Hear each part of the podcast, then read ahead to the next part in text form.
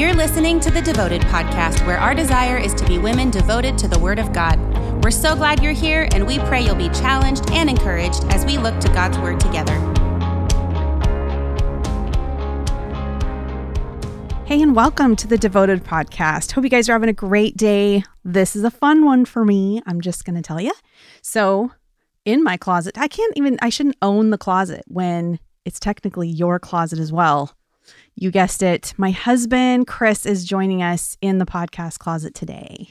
I feel like I have a lesser amount of ownership over the closet, even though technically, like maybe a third of it has my clothes and stuff in it. Uh, this is true. And I, I think gals, most of you, married gals out there, you guys can probably relate to that, that we do kind of own a bit more of the closet, it would seem. But you're so gracious to share for sure. Well, Well, uh, gals, I'm excited today because we are going to have a little conversation about raising men, is what I've decided to call it. But if you have girls and you don't have boys, don't tune out on this one because you know, we are looking at this through the lens of having boys because we only have boys. So let's first start by just giving you a little bit of background in case you are new to the Devoted podcast and maybe you haven't caught Chris and I in the closet before. We've done a couple things. We've done some kitchen table apologetics and we had a hard time doing that because here we are in the closet and it's not technically the kitchen table anymore. But we have done that. Maybe we should do some of those again. And those were just that because dinner table, that's some good conversation time, guys, with your kids for sure. So we have done some of those and we've also done family devos. We talked about that Mhm. before. We've talked about some essential doctrines. mhm. What else have we done? wow, we've done a few. I've, We've done a few. Yeah. I've roped you in here a few times. it's true. But let us just give you a little bit of background. Chris, tell everybody about our boys, ages, all that kind of fun stuff. Yeah, well, let's see. Our oldest, Evan, is unbelievably in college right now and uh, is steaming his way to no longer being a teenager, which Yes. is also unbelievable. So he's 19. And then we've got Caden, who will be 18 in just a matter of weeks. Yep. He's Probably by the time this airs, he's going to be 18. Wow. I know. So yeah, he's a senior in high school, and then the caboose is Brennan, and he's 14. He'll be 15 in January. So at this moment, we have three teenagers, and uh, I distinctly remember the day that Evan was born. We did not find out boy or girl for any of them. Any of them.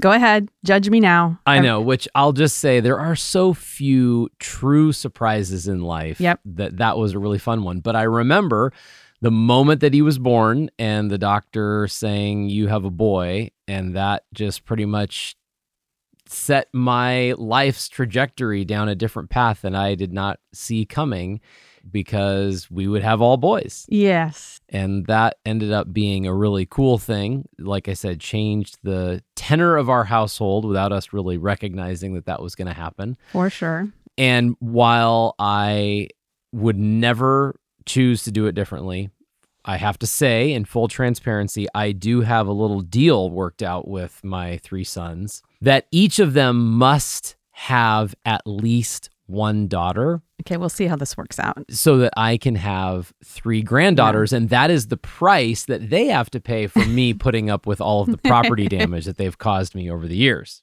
We have a saying on our house that boys versus girls, we think that probably raising girls is a lot more drama. We don't really know because we've not gone there. And uh, raising boys is a lot more property damage. So that's kind of how it's been for us. Thankfully, it has been mostly property damage and not really too much damage to each other. We've amazingly not had any broken bones, which I think is shocking for the amount of physical contact in this house. We have had some missing teeth. We've had, yep, Yeah. We've had one particular brother that has kind of been the definitely done some damage on on the dental work, that's for sure. So here's the thing with parenting is I don't know. It, it's a challenge for sure. But I have to say, I understand all those challenges. We've walked those challenges. We're still walking those challenges because three teenage boys. But it's also one of the biggest blessings in our lives for sure. We've learned a ton about us, we've learned a ton about teamwork and being on the same page with each other. And then also just the role we play in being a parent. One thing I have to say, gals, if you are a parent, we have to remind ourselves that we are their parents. We're, we're not their friends. I have heard that, you know, and I, I don't know. We have great relationships with our kids. So it's not like I, I think you're going out of your way to be unfriendly or anything like that.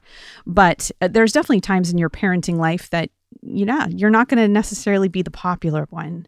One of the things that you can lose sight of when you are a mom of younger kids, particularly, but even, you know, like middle school age kids, is that there is another season of life that is coming for you. Mm. And it feels like your whole world is raising kids. And rightly so, it is. But there is a time coming where it will not be that way you know, where your kids will be gone and out of the house. And that may seem in your mind as sort of the tail end of your life. And, you know, that'll just be the footnote to what you're doing. But the reality is, if you add up the years, what you're doing right now is a much smaller part of your life than what's coming.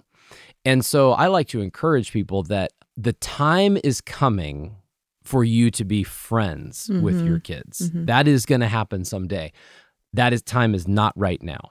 And what you're doing right now is going to lay the foundation for a successful friendship down the road. If you don't pay attention to what's happening right now, then that friendship part down the road is not going to be nearly as fun. Mm-hmm. That's really true.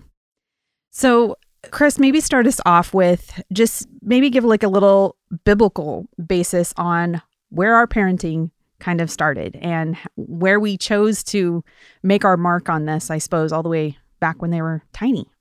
Yeah, it's interesting to think about raising kids and specifically, you know, raising men in our case. Why, like, what role ought that to play in our lives? And it's interesting the passage in Malachi Malachi chapter 2 talks about a, a kind of an interesting statement here where in verse 15 of Malachi 2, it says, Has not the Lord made them one? And in this case, the them he is referring to is the husband and wife. In flesh and spirit, they are his. And why one? Because he was seeking godly offspring. And so for me, like I read that and I say, man, this most significant moment of my life when Amy and I got married, like that, that was the pinnacle of my life's experiences, right? And yet the Bible says right here, why did all that happen? Why did this unique joining of two people eh, to become one? Why did the Lord do that? Well, in Malachi, he says, it's for the kids he wants godly kids. And so I remember when I when I read that verse for the first time as a married guy and recognizing that the Lord is basically saying to me one of the most important jobs on earth that you will have is raising the children that I will give you. And so that means I need to take that really seriously. I need to be very intentional about that. And I think back about this now, that has impacted major decisions that I've made. I mean, I've made career decisions based on I don't think I should do this because it's going to make it harder on me to fulfill this primary obligation of raising godly offspring. Well, and maybe even expound on that just a little bit because when you're talking about job decisions and things like that, it's not necessarily sometimes because you want to make sure that you're just attending to all the wants perhaps that the kids have and, you know, making sure that life is super comfortable and all those things. We're not necessarily talking about those types of things. No, for me, it was more recognizing like, making that career decision will take me out of the home right. for important times of life whether that was you know i wanted to be involved as a coach you know mm-hmm. for sports seasons or whatever but even just travel or being at meetings at, at particular times that i knew the most important thing first and foremost is that i am pouring into my family and if my job is not going to allow me to do that, then I need to make sure the job is the thing that suffers and gives and not the family. Yeah. I don't know who originally said this, but if parenting is easy, you're probably doing it wrong. And we have caught ourselves on that so many times when you're thinking about, oh goodness, we're going to make how many trips to do this? And we're going to, you know, go back and forth. Or maybe it's not just an inconvenience. Maybe it's literally having that conversation with your kiddo for what feels like the 15th time, you know. It's parenting's not meant to be convenient. And when we think about with you really plugging into the home, I have to say, and I would refer people back to that Family Devos episode that we did because that is the bedrock, really, right there of raising godly kids, raising godly men for sure, is right there with that, making that priority that time in the Word. Yeah. And the thing to remember, you know, if you're listening to this right now and you have really young kids, and I mean really young, like maybe a newborn or like a two month old or whatever, you are establishing patterns for yourself right now. Yeah. And I think one of the mistakes that I hear parents make sometimes, and, and honestly, this isn't unique to parenting, this is true for anything in life. Whenever we say, well, once such and such happens, then I'll do this, that, or the other thing. Mm-hmm. You know, once some future event or occurrence or transition takes place, then I'm going to do this thing that I know I should. do. Once they're potty trained, once yep. they're in kindergarten, yep. or once they're in full day kindergarten, I'd have to, you know, I mean, yeah. all of the things. once things. they can really understand what I'm saying, right. then you know I'll start doing devotions with them. Or once I can communicate to them what they did wrong, then I'll start, you know, doing mm-hmm. the discipline thing or whatever. Like that is just an absolute fallacy. Yeah. It's a lie from Satan, really, because it it keeps you in a place where you are less effective as a parent or just as a believer. And you're really what you're doing is you're giving yourself an excuse and saying, well, I'll just put it off until tomorrow or next week or next year or five years from now. And man, once you have established a pattern of inaction, it's so much harder later to come back and and change that. I love what you're saying there. It reminds me of when we got Lucy, who's our dog, the puppy, and we talked about how much of dog training was training the owner. People training. It's people training. It's not so much the dog training because, you know, we have to have habits and patterns for us and we have to be consistent in, in those things. And then you can instruct something. Yeah, so I think that's one of the key, I guess, concepts that I'd love to have as a part of this podcast is this notion that today is the day mm-hmm. to take action. And yes, those actions are going to look totally different if we're talking about a two year old versus a 17 year old, but the principle is the same the way that that principle gets worked out is different, but the principle is the same. And we'll talk about maybe some of that today. Yeah. And also beginning with the end in mind. And I think that's why we wanted to even call this episode Raising Men, because your sweet little two year old that's at your feet right now is not going to stay that sweet little two year old. And before you know it, they are going to be in the workplace. They're going to be making decisions. They're going to be raising their own families you're raising men if you have boys. And what do you want those men to look like? So we'll shift gears away from just general parenting, but like specifically for boys, and where do you think that we really need to start with that? Well, the first thing that I think is so important for us to remember and really maybe even realize is the world does not want you to raise godly men. That seems obvious when you first say it, but if you actually stop and think about that, the world does not want you to raise godly men. In fact, the world is actively trying to sabotage those efforts. And it comes in a million different ways, most of which are very, very below the surface. And a few things are right there in your face. But the world would love nothing more than to take your little boys and make them into little girls mm-hmm. and your little girls and make them into little boys. Which is isn't that so the way Satan works? Yep. He wants to flip everything, make it completely backwards. He wants to confuse things and Yep, and just completely wreck everything that God's designed. That God has designed. That's yeah. right. So that's the first thing we have to understand is that if we are allowing too much of the world into our homes, it is going to be actively going against the very thing that you're trying to do. And so you've really got to have your guard up and you've got to be careful. Okay, so putting you on the spot, what are some examples then of guarding the world from seeping into your home, maybe at even various ages?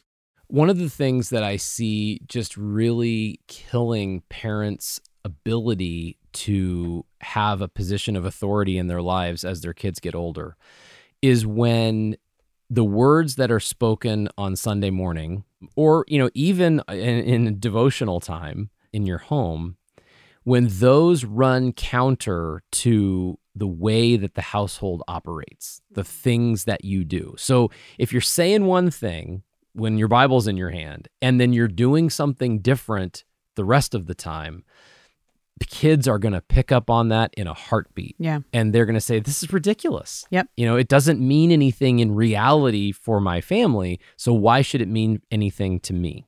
And that one is really, really big. Like surveys have now been done even on kids that when the parents, when their relationship is really rough, how even if it could be a pastor and his wife and the kids fall apart, if that marriage is not reflecting what they're learning on a Sunday or what they're what what dad's saying when he has his Bible in hand or what mom is saying when the Bible's in hand.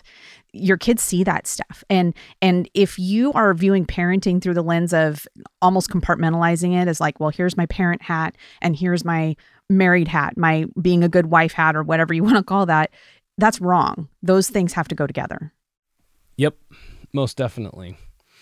Okay, so let's talk about one of the things that I alluded to just a little bit ago. And I would say this kind of goes in the camp of like a, a philosophical principle of raising men that begins at really the very earliest of ages.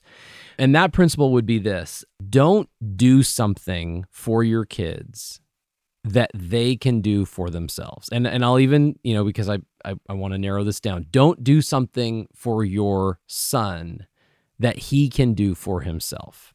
That, FYI, Chris is way better at this stuff than I am.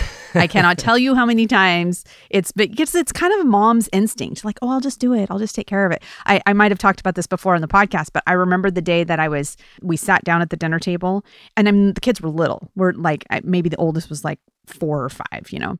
But I think it was the five year old. We all sat down and he didn't have a fork. And he goes, Oh, I don't have a fork. And so instantly I jumped up and ran over and got a fork or at least opened the drawer. And it was in that moment I had this little picture of going, Oh, this is something he can actually do. And I and I'm teaching him that I will just do all of the things. And this isn't to say moms you can't go get your kid a fork. But it was a moment for me of going, "Oh, am I doing everything for my kids as opposed to letting them do the things that obviously they can walk the two steps over to the silverware drawer and grab a fork? And it does seem like a silly thing, and it is, right? Who cares? Go get go get your kid a fork. Not that big a deal. But these things build mm-hmm. upon one another. And so when you hear the jokes about, you know, well, your 28 year old son that's living in your basement and playing video games, well, this is the building blocks towards avoiding that is not doing things for your kids that they can do for themselves. And it's going to look really small. And in fact, when your kids are young, it's probably you're going to be searching a little bit to figure out, well, what are some things that they can do? But I'm talking even at two years old, you know, there are things that you can have your kids do that you are going to be pre programmed to want to just do for them and it'll be way easier. I might oh, add. Oh, way easier, you way faster. yes, there will be. You'll be able to do it and get out the door, or what move on with the next thing in your day. But there is value, and and part of the reason why I am so passionate about this is because it happens to be in business. The same thing applies as in raising your kids if you treat your employees and hold them to a high standard, expecting them to be able to contribute in larger and larger ways, guess what? They will. So at, at the little kid level, like let's talk to a two year old boy. I want you to just imagine right now, okay, a two year old has been playing in the family room for the last 45 minutes. And what does the family room look like? Right now. Like a bomb went off. Yes, like an absolute disaster. And that's great because they're having a good time and whatever. But even at two years old, your little boy can be taught how to pick up their toys. And this is not going to happen flawlessly, obviously, but just having the intention in your mind of, I am going to help my son do this little thing for himself that yes i could do in a fraction of the time and it's going to look way better when it's done and all that. So it's not about getting the toys picked up. That's not the point. The point is not to have a clean family room at the end of this. The point is to begin to instill in your son the notion of responsibility. They have responsibilities that they are expected to fulfill. And so picking up toys at two can then look like putting your own shoes on at five you know? And again i mean that's a classic one because we're you know, parents and you're you're in a hurry to get out the door and it, it's oh you know the little guy doesn't have his shoes on and so i've got to stop everything i'm doing and slam his shoes on him and let's get out the door.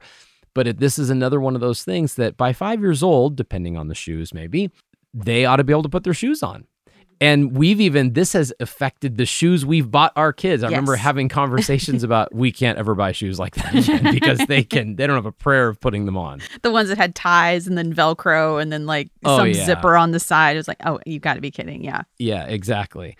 So we're talking about picking up toys at two, putting on shoes at five. So then these building blocks begin to uh, grow taller. And now when they're seven, it's about putting your dishes in the dishwasher, you know? And these are smaller, more like task related or chore related items in the home. But really, right around that seven, eight year old mark, um, and it's probably different for every kid. So you got to kind of pray about that for your kids. But right about that age is when I think boys should be given opportunities to begin interacting with the world around them and particularly with adults. And this can start in small ways. So, one example of this is when you go to a restaurant and it's time to order food, make your seven or eight year old boy order from the waiter. Now, I'm not saying that they should choose the food that they're going to eat. You can work that out with them at the table before the waiter comes over, but then you can tell them, hey, when the waiter comes, I want you to look them in the eye. And when they ask me what you're going to have, I'm going to say, Evan, why don't you yeah. order? And it's going to be you know, like, oh my goodness, they could never do that. Yeah, they can. Actually. They totally can. They really can. When they were a little bit older, I remember even, boy, I'm trying to think of the age. I feel like it might have been like sixth grade. So that's quite a bit older. But I remember having uh, either Evan or Caden call and make their doctor's appointment for their regular appointment so that they could actually know how to and we talked about it you know we practiced before but teaching them how to talk to somebody on the phone and um, give information about themselves and all that kind of stuff i mean that's something that us as moms we make a gazillion appointments and things like that for our kids and i think it's one that we can kind of go oh when they're 18 and all of a sudden they need to make some of that stuff on their own, they're going, wait, mom always did this kind of stuff for us. So there are tons of little examples that we could give on things that really what we're getting at is it's it is personal responsibility and as the men that we're raising they have a priority down the road of being responsible and taking care of families and even a civil servant i suppose even exercise a little bit in there so these things i know they sound small but they really do build Absolutely. How old were they when you taught them to do laundry? That is the summer of fourth grade year. Okay. So that's not too far off from the same age that we're talking about, but that's another example of something that you should not do for your kids if they can do for themselves. I'm going to tell you right now, moms, as you can already imagine, that teaching them to fold the way you like it to be folded will make you want to pull your hair out. But it is one of those things that's worth giving up the perfection and I and if you guys are thinking that, oh well, Aim, you must not mind if the shirts aren't folded a certain way, or if it's no, yes, I do mind. I mind a lot. But it's one of those things that again, parenting shouldn't be convenient or probably easy, and it's probably not going to take the shortest amount of time. But it's worth it. So, what he's alluding to here in, in, fourth grade, every summer or the summer before their fourth grade year, that was when the kids had a month where their job was laundry. And so the first week is pretty intensive of me helping them through, teaching them how to sort and, you know, teaching all of that. But then from then on, they were responsible for doing all of the family's laundry. And if you're like, wait, even yours, even mine, guys. And yes, that's terrifying because what's going to go in the dryer? But they learn. They learn. They do. And remember, just like we said earlier, it's not about having a clean family room. It's not about having clean clothes. You're not doing this because you want to get out of the job of doing laundry. You're doing this because of what you're teaching them. And again, this is another building block. Yep. That eventually is going to lead to something far bigger and far more important than doing laundry but it starts here. Yeah. And I'm, I'm glad you pointed that out because there is a little bit of some mom guilt that goes into this. It because it, will be like, well, I don't want to make them do their laundry. That's my job. I take care of the family. And I get all of that. I absolutely get all that. But that isn't the point. You're not trying to ditch response mom responsibility. You're not trying to get out of work for yourself.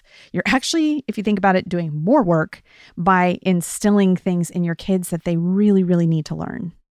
Another one that I was just thinking of the speaking of that kind of the building block thing. So one of the values of teaching your kids, you know, at that earlier age, seven or eight years old or whenever, to like, for example, order at a restaurant, the interfacing with adults thing. Well, that here's what that looks like a few years later at let's say 15 years old, where your boys are able to start actually doing work and having it be valuable at the mm-hmm. end.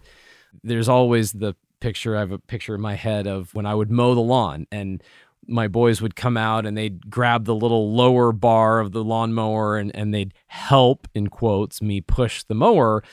And it's like they're not doing anything, right? right? So, but it was cute. It was fun. I, I used to love that. Well, pretty soon they get to an age where no, they can actually push the mower mm-hmm. and and like they can actually contribute work. And so when that happens, which quick sideline for the mowing the lawn thing, my rule was when you're old enough to start the mower, yeah, then you're old enough to mow the lawn because it's you know it takes a lot of uh, strength to pull that cord hard enough. But anyway, when they're 15, and for my boys, they began doing work for other people, particularly my parents' friends who were, mm-hmm. you know, mm-hmm. at that age where maybe they couldn't do yard work as much. And so they would start calling and seeing if my boys wanted to come over and help them. Well, instead of me being the liaison for scheduling and coordinating and figuring out what day and what time and all that stuff, that was on them to do.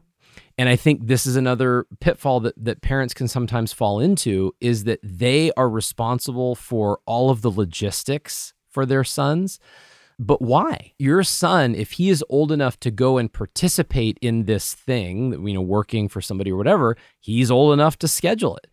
And there are valuable skills that you're teaching them by having them be on the phone with the person, figure out what their schedule is, then come back and talk to mom and dad and figure out what's our schedule and can somebody take me over there and what time and like working through those things you are flexing new muscles in your kids to help them figure out how to plan for things.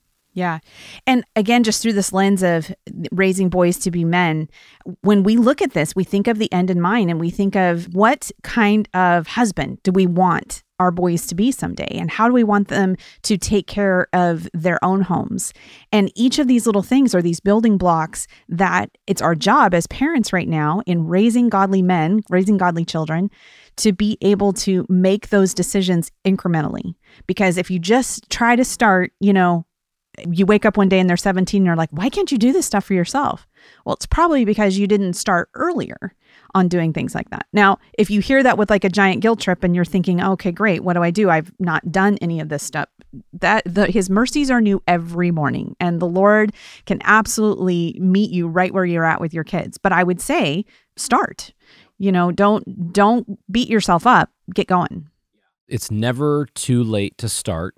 And yes, it might be a little more painful because they're not going to have the pattern that has been laid, but they'll figure it out. That the kids are amazingly able to learn and grow. And the other thing that you're doing is you are you are giving them the gift of self reliance. You're Mhm. giving them the gift of responsibility. Kids crave that. You hear the stories of the helicopter parents all the time, right? And the kids who they go off to college and it's like for the first time they're free from the parent that does everything for them. And that's actually what the kids are craving all along. And that can be a really scary situation when when they've had that for so long and now they're suddenly free from it because you know they can kind of go off the rails. But if you are giving them that gift all along of being able to do some of these things for themselves and experience even maybe some failures when the stakes are small, it pays huge dividends down the road. Another example of what this can look like, let's say at 17. So for for our household, when you turn 16 and you get your license, that's a big deal. Getting your license is a big deal. And let me just say out there real quickly, if you have kids that are of driving age that don't have their driver's license yet, you need to get on that Yeah.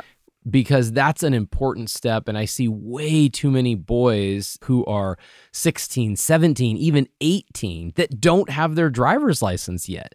If that's happening, that might be, not always, but it might be an indication that you're doing everything for your son. You're Mhm. doing things for your son that they could be doing for themselves. They might want to get that license in a hurry if you're just like, that's cool. I'm not driving you to where you want to go then. right exactly so anyway when you turn 16 you know there's a there's a contract that we sign uh, between dad and son This podcast is probably just illuminating us as the weirdest parents ever. yeah Guys, we have contracts. How Oh, gosh. bizarre is this? But yes, we have a driving contract and it's lengthy.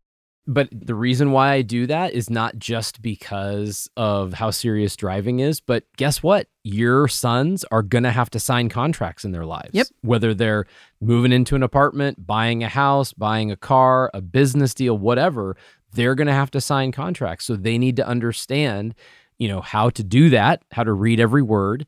They need to understand that sometimes living up to or fulfilling your obligation when you signed costs. Yep. Sometimes it hurts you and you have to make decisions you'd rather not make, but because you committed to something, you're going to have to do it. So, implied in this, parents, is that you must.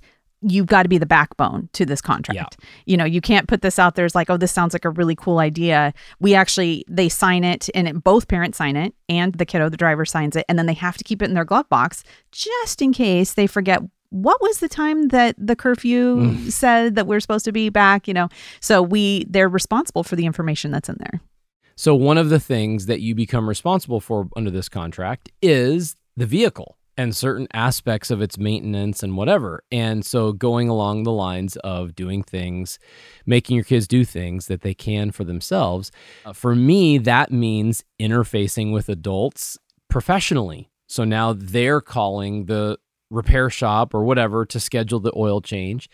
And again, that might seem like, wow, you have your kids do that. Well, yeah, because eventually they're going to own a car and eventually that car is going to break down. And I don't want my boys being the person on the side of the road going, I have no idea what to do. Right. You know, like I want them to know, okay, this, I was doing this back when I was 17 years old. I know how to handle this situation. And so they have to call the service shop and they have to talk to him. Now, the first like three or four times this happens, they basically call the service shop, hang up, and call me. And we talk mm-hmm. about it. And well, this is what they said. And I'm not sure what the problem is. And all the stuff that you know of as an adult that you've had to deal with, you know, that's, but that's coming for them. And again, that's not really the point to take the work off of you. The point is to give them the exercise of going through all the all the questions and how to answer that. Yep. And doing it when they are 16 or 17 and they have you right there as a resource versus when they're 25, 26, 28, 30 or whatever and they're not living with you, you know, hopefully. Um it, it's a much better environment for them to learn in. And and like I said, you can help them learn when the stakes are small. So we're kind of talking about habits and building those blocks and work, but it's kind of a big deal for boys to and men to really understand this concept of work. We could actually probably talk a lot a lot about the things that we're seeing throughout culture right now that is because there is a really bad relationship between people and work, but in our, our context, men and work. For most men, they will spend more of their awake hours working than doing anything else. Right. So if that's the case, then we as parents ought to be involved in teaching them to prepare for the thing that they're going to spend more awake hours doing than anything else. Mm-hmm. And that means that we have to be involved in teaching them how to work. And for me, particularly when they were little, that meant first and foremost helping them to develop a positive relationship with work. And that's super important because you meet most men who just hate work, hate their job. I got to go, it's an old grind and, you know, all this stuff. But it doesn't have to be that way. And so trying to help them understand that working is part of life, it's something that we do. But there is real joy and satisfaction that can come from accomplishment, from completing tasks the right way and uh, and being able to look and say, wow, I just did that. I did that thing. That was really cool. And so that can be, you know, first of all, it, for us, it was, you know, whatever, doing raking leaves when they were little or mowing the lawn. Lots of yard work was done in the McReynolds household. My boys could go on and on of the stories. Of, They will probably have zero yard when they have their own homes. and again, but it's not about doing the yard work, it was about teaching them how to work.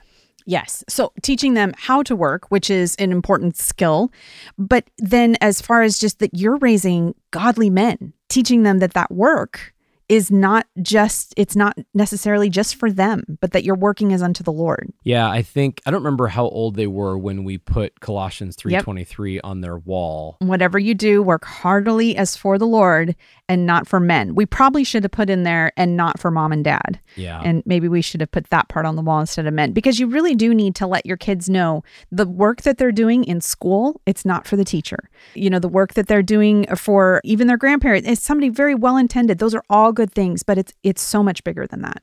Yeah, and so again, just like when we're talking about, you know, for putting on their shoes or picking up toys, that probably means it's going to take a little bit longer. Oh man, did it take longer to rake leaves or to mow the lawn or to do whatever the thing was in the yard?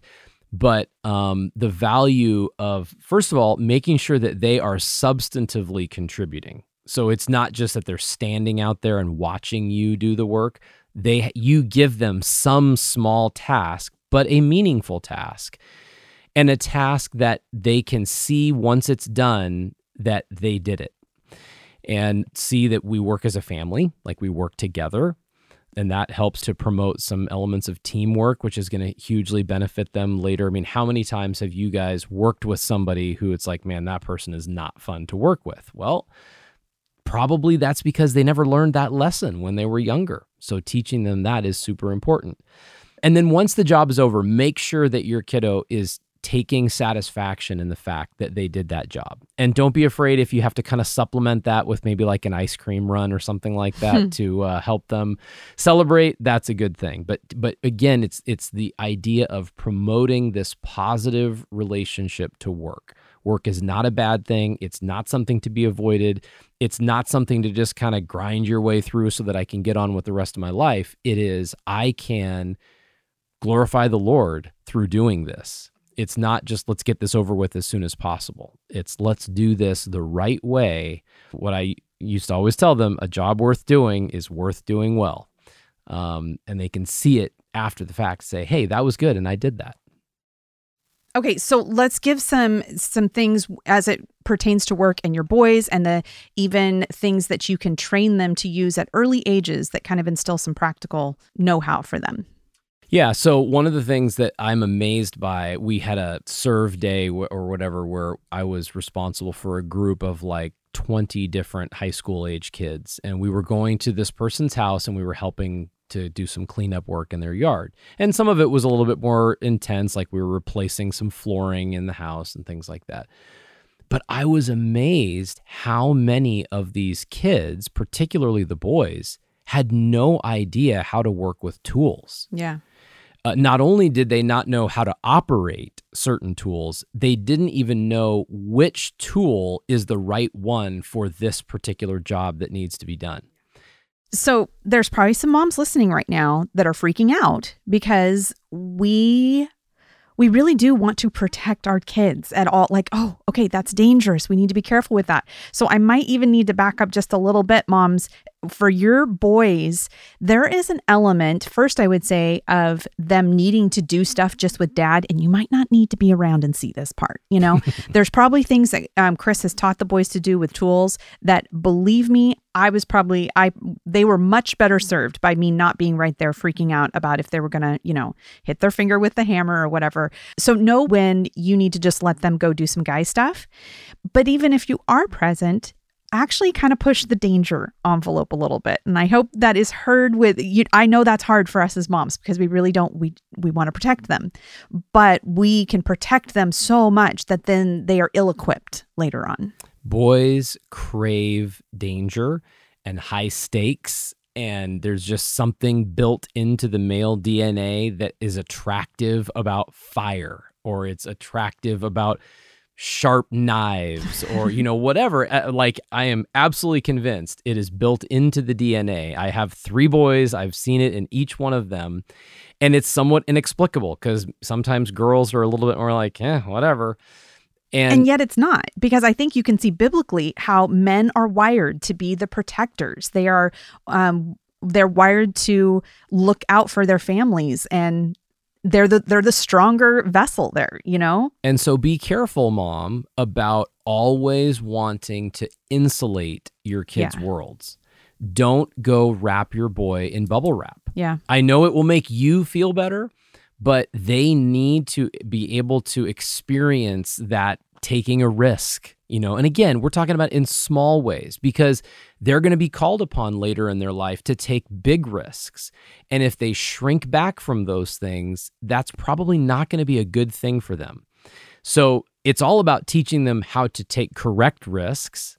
So, choosing the risk wisely, and then also in the choosing how to do it the right way but don't be so quick to run up and say, "Oh, don't hurt yourself." Oh, be careful, honey. Oh, we don't want to do, you know, because they need to be allowed to explore, mm-hmm. and they need to be allowed to brush up against risky and and somewhat dangerous things again in small ways when they're little and growing to be bigger things as they get older and so for me one of those things means when the kiddo hits the right age and I, this is one of the ones where it's different for everybody you've got to know your kid but they should be able to, to work around power tools.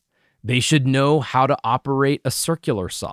You know, oh, they, did you all? I, I I wish that we could be in the cars right now because I guarantee you. Because e- gals, even when I hear him say that, I'm like, seriously, is that really really necessary? But I know that it is, and this is something that two gals that you need to have these conversations with your husband because he is going to have way more insight because guess what? He's a guy and he knows what these boys need.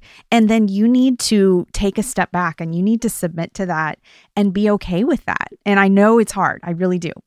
Someday you will look at your son who is capable of doing this work with their hands. They have the know how and they have the appetite and the ability. And you'll be like, this is a good thing. Yeah. You know, but so many guys, I mean, I think about even neighbors that I've had who they don't have a clue how to deal with this tree that's fallen down in their yard because of the windstorm. And i mean they don't they, they literally they just have to call someone because they have no idea. I do not want that to be my son. Mm-hmm.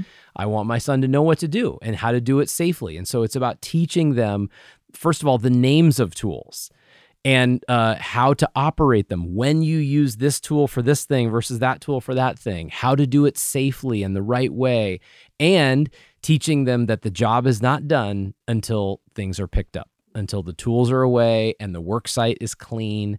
Think about the contractor that you've hired to come to your house and how much, how often they leave and it's still a mess everywhere because they didn't clean up after themselves. Well, that's them not learning at some point along the way that the job's not done until things are cleaned up. So you've also talked about it's yes, there's tools, but then also how teaching them to care for property because they usually like to destroy said property. It is. And one of the things that you can run into if you don't do this earlier on is that when they are in their later teen years, getting them to help out with, you know, yard work or whatever can be a real chore. And so, one of the things that I like to teach the boys at a younger age is hey, even if you don't own something, if you are benefiting from that thing, then you have some responsibility for it. So, clean, you know, washing the car, for example. When it's time to wash the car, like, hey, you're expected to be out there sponge in hand and water on your clothes as we're diving in and doing this. And then that helps them to make that connection to, yeah, maybe I don't own this thing, but I, you know, that mom drives me around in it. And so that means I've got some responsibility. I think this leads to the notion of good citizenship later in life. It's that, you know, I'm driving down the road and this tree branch has fallen across the road and rather than than driving around it and saying oh somebody else's job it's the person who says man i better get this out of the way so that the next car that comes by you know it's not it's not blocking the road this is a practical example of when this happened. I remember one time I was all dressed up because we were going to a dinner somewhere and we had gotten a new battery at Costco and I needed to return the old battery. And I had, for some reason, decided to take it back when I'm all dressed up, you know. So I'm dressed up going into Costco's return line to give the battery that weighs like a gazillion pounds. And there was a man standing in line with his, I want to say like 14 year old son, but he was like, he was a good sized kiddo. And I'm kind of struggling with this. I think I'm wearing white pants. And so I didn't want the battery to touch. So it's just really awkward to hold. And the kid looks over at me and he comes over to like help me and uh, start to be like, oh, can I get that? And his dad said, that's not your job, son. And it was definitely a moment for me to go, oh, we don't ever want to teach our kids that. But is it, it is not just caring for their property it's actually caring for other people. It's showing that we prefer others over ourselves whether it we weren't responsible for the the down tree branch that was there but that's going to be harder on a neighbor to deal with maybe than for us. And so still getting out and doing the work and having that mentality you're serving others over yourself that is a huge one. And that example that I referred to earlier, where I was overseeing those 20 high school students and we were working at that guy's house, Evan and Caden, my older two sons, uh, were going to come join us later. So I was just trying to figure out okay, which one of you people know how to do something with tools and whatever, and kind of classify them by what job am I going to have them do. And then my boys arrived, and it was like they just sort of took over Evan took a group of boys and went inside the house and started tearing up the floor and helping them make sure that they had the right tools that they need. Caden took over the outside and he was, you know, okay, you're going to do this job and you're going to get on the lawnmower and you're going to get on the weed eater and you're going to get the and and it was like we were able to accomplish that work and be a real blessing to that homeowner because they knew how to do work. They had the appetite for it, they had the knowledge for it, and I think that the Lord was glorified that day through the work that they did. And that was super cool. And that is such a great, important thing to teach our kids, boys and girls, that everything that we do should glorify the Lord. You know, is it in Corinthians when it talks about whether you eat or drink or whatever you do, do all for the glory of God. And making sure your kids know that the energy that's being expended on this, that is the goal right there. Well, okay, we're going to wrap up on this one because this is going to probably not surprise many of you, but we have way more things that we could look at as far as it comes to raising men. So, do you have any final thoughts on anything that we've talked about today? And maybe we'll save the rest for part two. I guess I would just say this remember, your boys are learning even when you're not teaching. Mm-hmm. And so the way that you do what you do every day speaks volumes. And so you've got a captive audience. Take advantage of it. Yep. That's really good. All right, guys, hold on because next time I have Chris come in, we're going to talk about men and emotions, which I think is not discussed very often and probably should be. And there was something else that we had too. Is that the big one? That's the big one. All right. Okay. So watch for a, an episode. I don't know if it'll they'll be back to back with this uh, one, but it is coming. We'll do one on helping our boys and men with emotion. So we'll see you guys next week. Thank you for tuning in to the Devoted Podcast. We are a ministry of AV Creek Christian Fellowship in West Linn, Oregon. For more resources or if you need prayer or encouragement, send us an email at devotedpodcast at avcreek.com.